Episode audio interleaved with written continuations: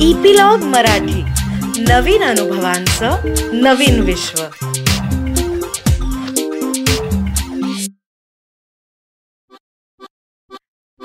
नमस्कार मी Reema Amrapurkar. Epilogue Media बरोबर घेऊन आली आहे गोष्टींचा खजिना ज्याला आम्ही नाव दिलंय बायोस्कोप. या बायोस्कोप मधून आपण ऐकणार आहोत विविध ढंगी विविध रंगी गोष्टींचा खजिना जो महाराष्ट्रातल्या कानाकोपऱ्यातल्या लेखकांनी आपल्यासाठी तयार केलाय. नमस्कार मंडळी. मी रीमा सदाशिव अमरापूरकर. बायोस्कोपच्या ह्या भागात तुमचं सगळ्यांचं मनापासून स्वागत करते. आज जी आपण गोष्ट ऐकणार आहोत त्याचं नाव आहे डोरलं आणि ती लिहिली आहे विष्णू शिंदे यांनी. डोरलं. तिन्ही सांजला रंगा गायकवाड टाचा आपटीतच घरात आला. हातातली काठी दाराजवळ एका कोपऱ्यात उभी करून ठेवली. खांद्यावरचं पोतं खुटीला अडकलं. डोसक्यातला पटका पोत्यावर ठेवला. घरातनं बाहेर आला. दारातच उजव्या बाजूला पाण्यानं भरलेलं प्लास्टिकचं बॅरल ठेवलं होतं. पाणी घेण्यासाठी त्यात एक प्लास्टिकचं टमरेल ठेवलं होतं. तो बॅरेलजवळ आला. दोन टमऱ्याल पाणी त्यानं पायावर वतून घेतलं. टाचा दगडावर घासल्या. अगोदरच ह्यो डांबराची खाण आणि टाचा घासतोया. त्या काय गोऱ्या होणार आहेत तरी पण त्यानं घासल्या. पुन्हा एक टमऱ्याल पाणी त्यानं पायावर वतलं. दुसरं टमऱ्याल हातावर वतून घेतलं. दगडानं हाताची मनगट घासली. घासलं तशी लयच काळी दिसायला लागली. मग मात्र त्याच्या ध्यानात आलं. टाचा आणि मनगाट घासून आपण काय गोरे होणार हाय? का आपल्याला कोण बघाय येणार हाय? तसं त्यानं पुन्हा पाण्यानं भरलेलं टमऱ्याल हातावर वतून घेतलं. तोंडावरनं हात फिरवला. चूळ भरली आणि कमरचा टावल काढून त्वाणपुसीत घरात आला. रंगा गायकवाडाच्या थोरल्या लेकाची म्हणजे विलासची बायकू रेखा मधघरातल्या चौकटीजवळ चहाचा कप घेऊन उभी होती. ती दोन पावलं पुढं आली आणि म्हटली अण्णा चहा घ्या की. घरातली सगळी त्याला अण्णाच म्हणायची. सून जशी चहा घ्या म्हटली तसं म्हातारा दोन घोट चढल्यागतच बोलला. ठेव तिथं. ती बिचारी तशीच गप चौकट धरून उभी राहिली आणि पुन्हा म्हटली अण्णा चहा घ्या की. तसा रंगानं चहाचा कप हातात घेतला आणि डोळे झाकूनच तो चहा प्याला. तेव्हा त्याला डोळं झाकूनच चहा प्यायची सवय होती. पाणी सुदीक डोळं झाकूनच प्याचं कारण पण असंच होतं. रंगाला मळीचा चहा म्हणजे दारू. रंगाला मळीचा चहा सरकारी चहा तांबडा इंग्लिश चहा डोळं झाकूनच प्यायची सवय होती. म्हणून दूध साखरेचा चहा पण डोळं झाकूनच प्याच अस्त्यात असली बघून बघून दुधाची तलप ताकावर भागवणारी. रंगाची बायको जाऊन आज दोन वरस झाली होती. तवापासनं तो असाच वागत होता. म्हातारी असताना असा वाघासारखा सांभाळला होता. प्रपंच कसा धडधाकट होता. म्हातारीनं गाठीला गाठ मारून सगळं उभं केलं होतं. रंगाची सर्जाक्का म्हणजे रंगाच्या प्रपंचाचा एक हाती तंबूच होती. दोघांनी दिस रात राबून हे घरदार जमीन जुमला सांभाळला होता. रात दिस त्यांच्या देहाला इसावा नव्हता. असाच एक दिवस रानात काम करताना सर्जाक्काला झटका आला आणि तिनं रंगाची साथ संगत कायमी सोडली. जवाजवा रंगाला सर्जाक्काची आठवण येते तवा तवा तो धाय मोकलून एकटाच रडतो. त्या दुःखातनं बाहेर पडण्यासाठी रंगा दारू प्याचा बायको गेल्याचं त्याला लय टेन्शन यायचं. अव बायको कुणाला नगा असती आवय? म्हातारपणी तेवढाच आधार. बाकी सगळं खेळ झालंच की तरणपणी. रंगाला वाघासारखं दोन लॅक. थोरला विलास. घर आणि जमीन सांभाळत होता. तर धाकटा पंडित कोल्हापूरला कॉलेजच्या शेवटच्या वर्षात शिकत होता. सगळं चांगलं होतं. पण हे म्हातारं कवा कवा इसकटल्यागत वागत होतं. टाइम टेबल येळ काळ काय बघायचं नाही. कसली घावल तसली प्याच. कवा कवा कप बसायचं. तर कवा कवा नाक डुलल्यागत डुलायचं. गप असलं की रानातला कामधंदा बघायचं. म्हातारी गेल्यावर रंगाची भाकरी तुकड्याची लय अडचण झाली. शेजारची कमळा का दोन वर्ष रंगाला आणि विलासला जेवण पाणी करून द्यायची. पण ती तरी कुठवर करील? कमळा का एक दिस रंगाला म्हटली. अण्णासाहेब मला इलासची लक्षणं काही बरी वाटत नाही. त्याचं लगीन करून टाका. म्हणजे तुमचं समजच ठीक होईल. काम नसलं की उगीच फिरतंय गल्ली गल्लीतनं कमळाचं पण बरोबर होतं. विलासचं लग्नाचं वय झाल्यालं म्हणून तो पण सगळा कामधंदा आटपून पोरांच्यातनं फिरायचा. आता ह्या वयात नाही तर कवा म्हातारपाणी फिरल? पण ह्याच्याकडे कोण बघतंय? कोण कोण बघायचं? नाही बाभळच्या खुट्ट्यासारखा यो. गावातली पोरं हिंडायची म्हणून यो पण हिंडायचं. प्रत्येकाला आपलंच चांगलं दिसतं रूप. तसा विलास स्वतःला शाहरुख समजायचा. बरं समजू दे पण ह्याला एखादी काजोल तरी भेटावी की ना ग ते पण नाही बरंच दिस असं चाललं होतं. शेवटी हिंडून हिंडून तो दमला. पर कुठंच खडा लागला नाही. म्हणून रंगानं नात्यातलीच पोरगी बघून लगीन करून टाकलं. तेव्हापासनं सगळंच गाणं रुटीनवर आलं. भाकरी तुकड्याचा पण प्रश्न सुटला. आणि विलास पण ताळ्यावर आला. आता सारी जमीन त्योच सांभाळीत होता. त्यामुळे रंगाला काय वड नव्हती.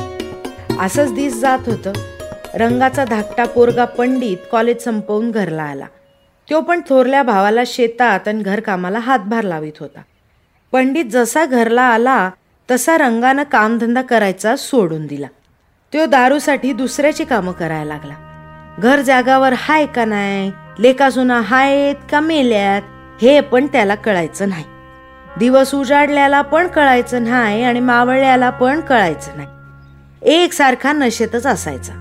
विलास आणि पंडित रंगाच्या ह्या करणीला वैतागून गेलं होतं.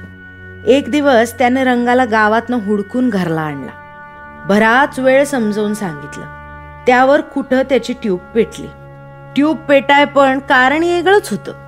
त्याच्या धाकट्या पोरग्यानं पंडितनं त्याला सांगितलं अण्णा कशा पाय दारू पायी दुसऱ्याची कामं करतोस? तुला दारू पाहिजे ना व मी तुला रोज सांच्याला सरकारी दारूची एक क्वार्टर आणून देतो. पोरगाच दारू आणून देतोय म्हटल्यावर रंगानं काय म्हणावं? जमणार नाही. क्वार्टरनं मला काय बी होत नाही. मग किती पाहिजे? पंडितनं विचारलं. तसं काय सांगू? रंगा करड्या आवाजातच बोलला. मग तुझ्या कोट्यात किती दारू मावती हे तर सांग पंडितनं रागानं विचारलं. हे बघ मला रोज एक शिसाभर दारू पाहिजे. काय मरतोयस का काय? पंडितनं विचारलं. मेलू तर मर ना का? तुझ्या बाचं काय शाट उपाडतय? रंगा म्हणाला. उग तोंडात येईल ते बडबडू न ग किती पाहिजे ते तरी सांग. पंडितनं शांतपणे विचारलं. अर्धी बाटली तरी पाहिजे रंगानं सांगून टाक. ते काय नाही मी क्वार्टरच देणार पंडितनं निर्वाणीचं सांगितलं. ती क्वार्टर ठेव माझ्या निवेदावर कावळ्याला पण पुरणार नाही ती रंगाचा आवाज चढला. बरं बाबा दे तू अर्धी बाटली असं म्हणून पंडितनं त्यावर पडदा पाडला. ठरल्याप्रमाणे पंडित रोज सांच्याला गावातल्या दारू दुकानातनं अर्धी बाटली दारू रंगाला आणून देत होता. रंगा बिन पाण्याचीच घशात ढकलायचा. दोन घास खायचा आणि हातरुणावर आडवा पडायचा. पण झालं येगळंच ढवळ्या शेजारी बांधला पवळा वाढ नाही खरं गुण लागला. तो कशाला बघतोया? पंडित काय करतोय ते? रंगाला दारू देता देता पंडितनं वाटतच थोडी माराय सुरुवात केली. त्याला वेगळीच चटक लागली. गमतीचं रूपांतर व्यसनात झालं. आणि पंडितनं राज रोज हुजरात प्यायला सुरुवात केली. त्याच्यावर कुणाचंच बंधन राहिलं नाही. विलास या गोष्टीच्या इचारानं पार खचून गेला. बा एकटा पीत होता आता भावानं पण सुरुवात केली होती.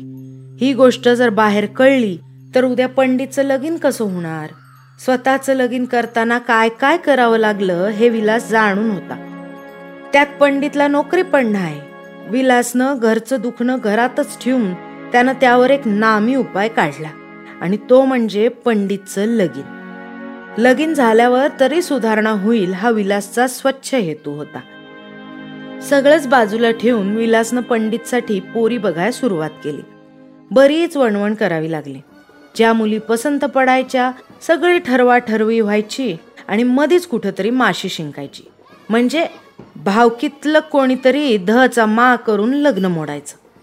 विलासनं कुणालाच न कळता शेवटी इच्चलकरंजीची पाहुण्यातली पोरगी बघून पंडितचं यादी पे शादी असं करून लगीन करून टाकलं. गरीब घरची ती पंडित संघ गोडी गुलाबीनं संसार करू लागली. लगीन झाल्यापासनं थोडं दिवस पंडित नवटाक मारायचा बंद होता. पण एकदा घाणीत तोंड घालायची सवय लागल्याली बंद होती हा. महिनाभर असाच गेला आणि पंडितनं हळूहळू पुन्हा घोट घोट घ्यायला सुरुवात केली. विलास वैतागून गेला. बा ह्यो असला आणि भाऊ ह्यो असला काय करायचं काय? हा एकच प्रश्न विलासला एकसारखा सतावत होता. शेवटी विलासनं गावातली चार जाणकार माणसं बोलावून वाटणी केली आणि पंडितला वायला ठेवला. विलासला वाटलं वायलं ठेवल्यावर जरा सुधारल. आपण पण हातभार लावायचंच की. पण झालं उलट. पंडित वायलं राहिल्यावर जास्तच प्यायला लागला. आवं काम केल्यालं रोजंदारीचं पैसं कोण वेळेवर देत नाही. आणि काम न करता कोण पैसे देतंय व? पंडित दारूसाठी रोज कुणाकडं तरी पाच दहा रुपये मागायचा. सुरुवातीला माणसं देत होती पण शेवटी तेही बंद झालं. दारूला पैसे मिळावं म्हणून शेवटी पंडितनं वाटणीला आलेली वीस गुंट जमीन बाबू पाटलाकडं गहाण पैसा हातात पडल्यावर पंडितनं सरकारी प्याची सोडून तांबडी इंग्लिश प्यायला सुरुवात केली. गावातली चार टवाळ आणि फुकट पिणारी पण पंडित संघ असायची. पैसा हाय तवर चांगली म्हणणारी आणि पैसा संपल्यावर का आपल्या करंगळीवर सुधिक मुतणारी असत्या. त्यातलीच ही सगळी पंडितची टीम पैसा होतं तोवर सगळी पंडित बरोबर प्यायला असायची. पैसा संपल्यावर पंडितची गाठ घ्यायची त्यांनी बंद केली. गहाण काढलेल्या दहा हजार रुपयाचा पंडितनं पंधरा तीन आठवड्यात नुसता भुक्का पाडला. बाबू पाटील ह्याचीच वाट बघत होता. पैसे संपल्यावर पंडित आपल्याकडे येणार हे बाबू पाटील चांगलाच ओळखून होता. आणि चार पाच हजार पंडितला द्यायचं आणि खरेदीचा कागूद घ्यायचा ह्यो त्याचा डाव होता. सावकारांची जनरल टेंडन्सी असते ही. असा नाही वागला तर मग तो सावकार कसला?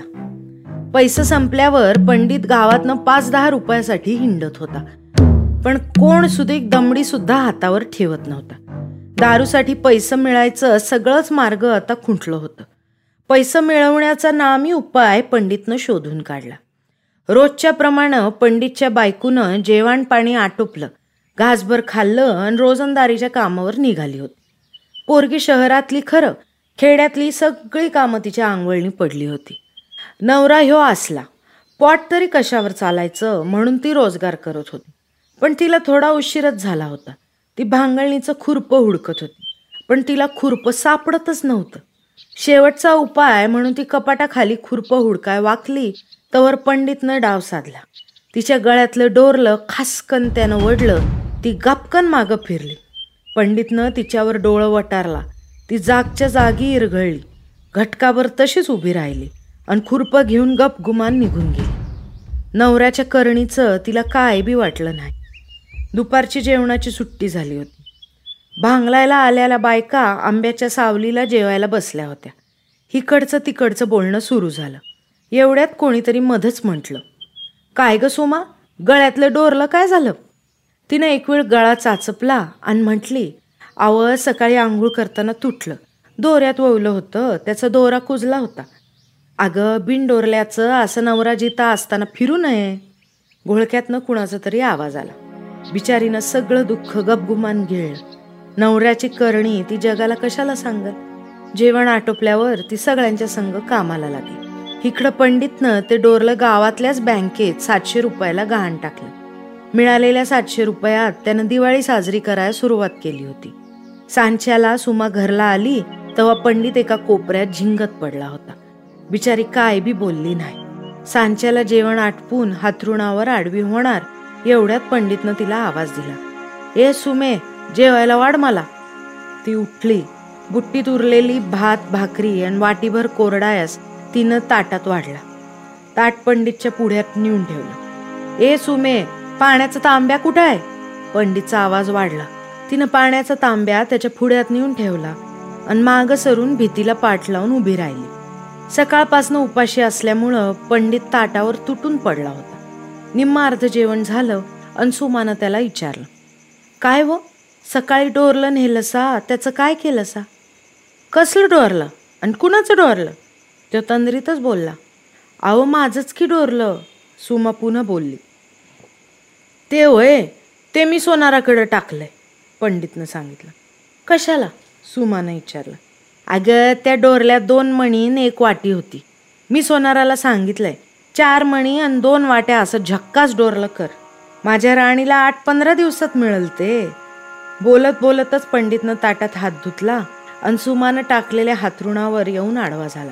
सुमानं झाकाडाळ केली आणि ती त्याच्या कडला येऊन आडवी झाली. दुसऱ्या दिवशी सकाळी सुमानं पंडितची करणी थोरल्या दिराला म्हणजे विलासला सांगितली. विलासनं पण काय ओळखायचं ते वळखलं घरची आबरू जायला नको म्हणून विलासनं त्या दिवशी सांच्याला शंभर रुपयाचं एक बेंटेक्सचं डोरलं आणून सुमाला दिलं.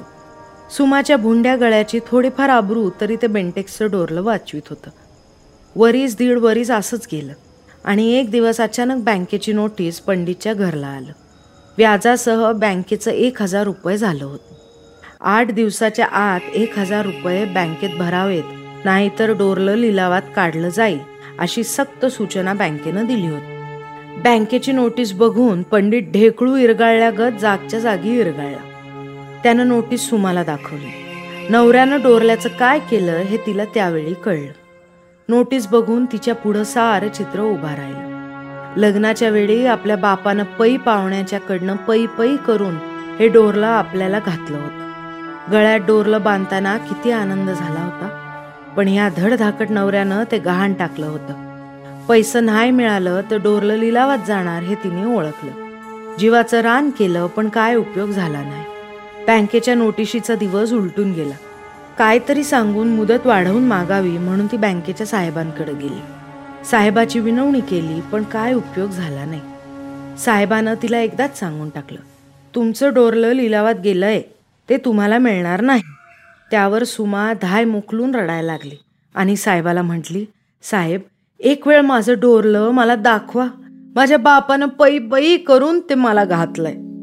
साहेबाला वंगाळ वाटलं. बँकेच्या लॉकर्समधून कापडी बटव्यातून त्यानं डोरलं काढलं.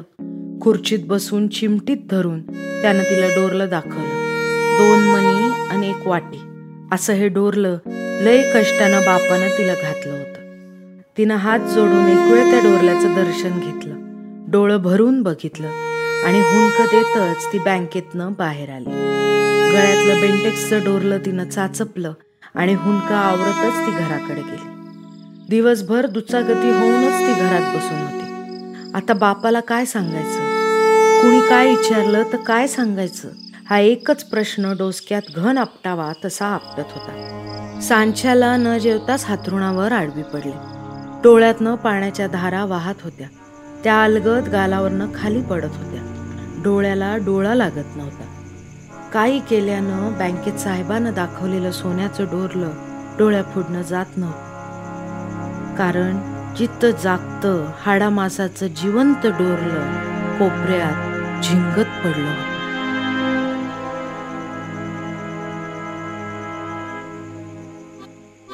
एवढीच होती आजची गोष्ट.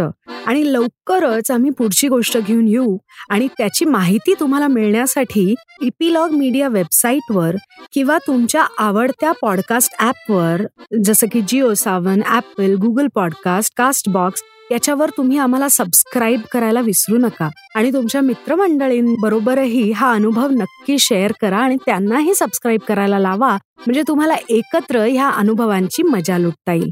तसंच सोशल मीडियावर ॲट इपिलॉग मीडिया मध्ये कमेंट्स किंवा डीएम नक्की करा. आणि जर तुम्ही ॲपल डिव्हायसेस वापरत असाल तर ॲपल पॉडकास्टवर आम्हाला रेट करायला विसरू नका. म्हणजे इतरांनाही कळेल की कशी मजा येते या गोष्टी ऐकताना. धन्यवाद.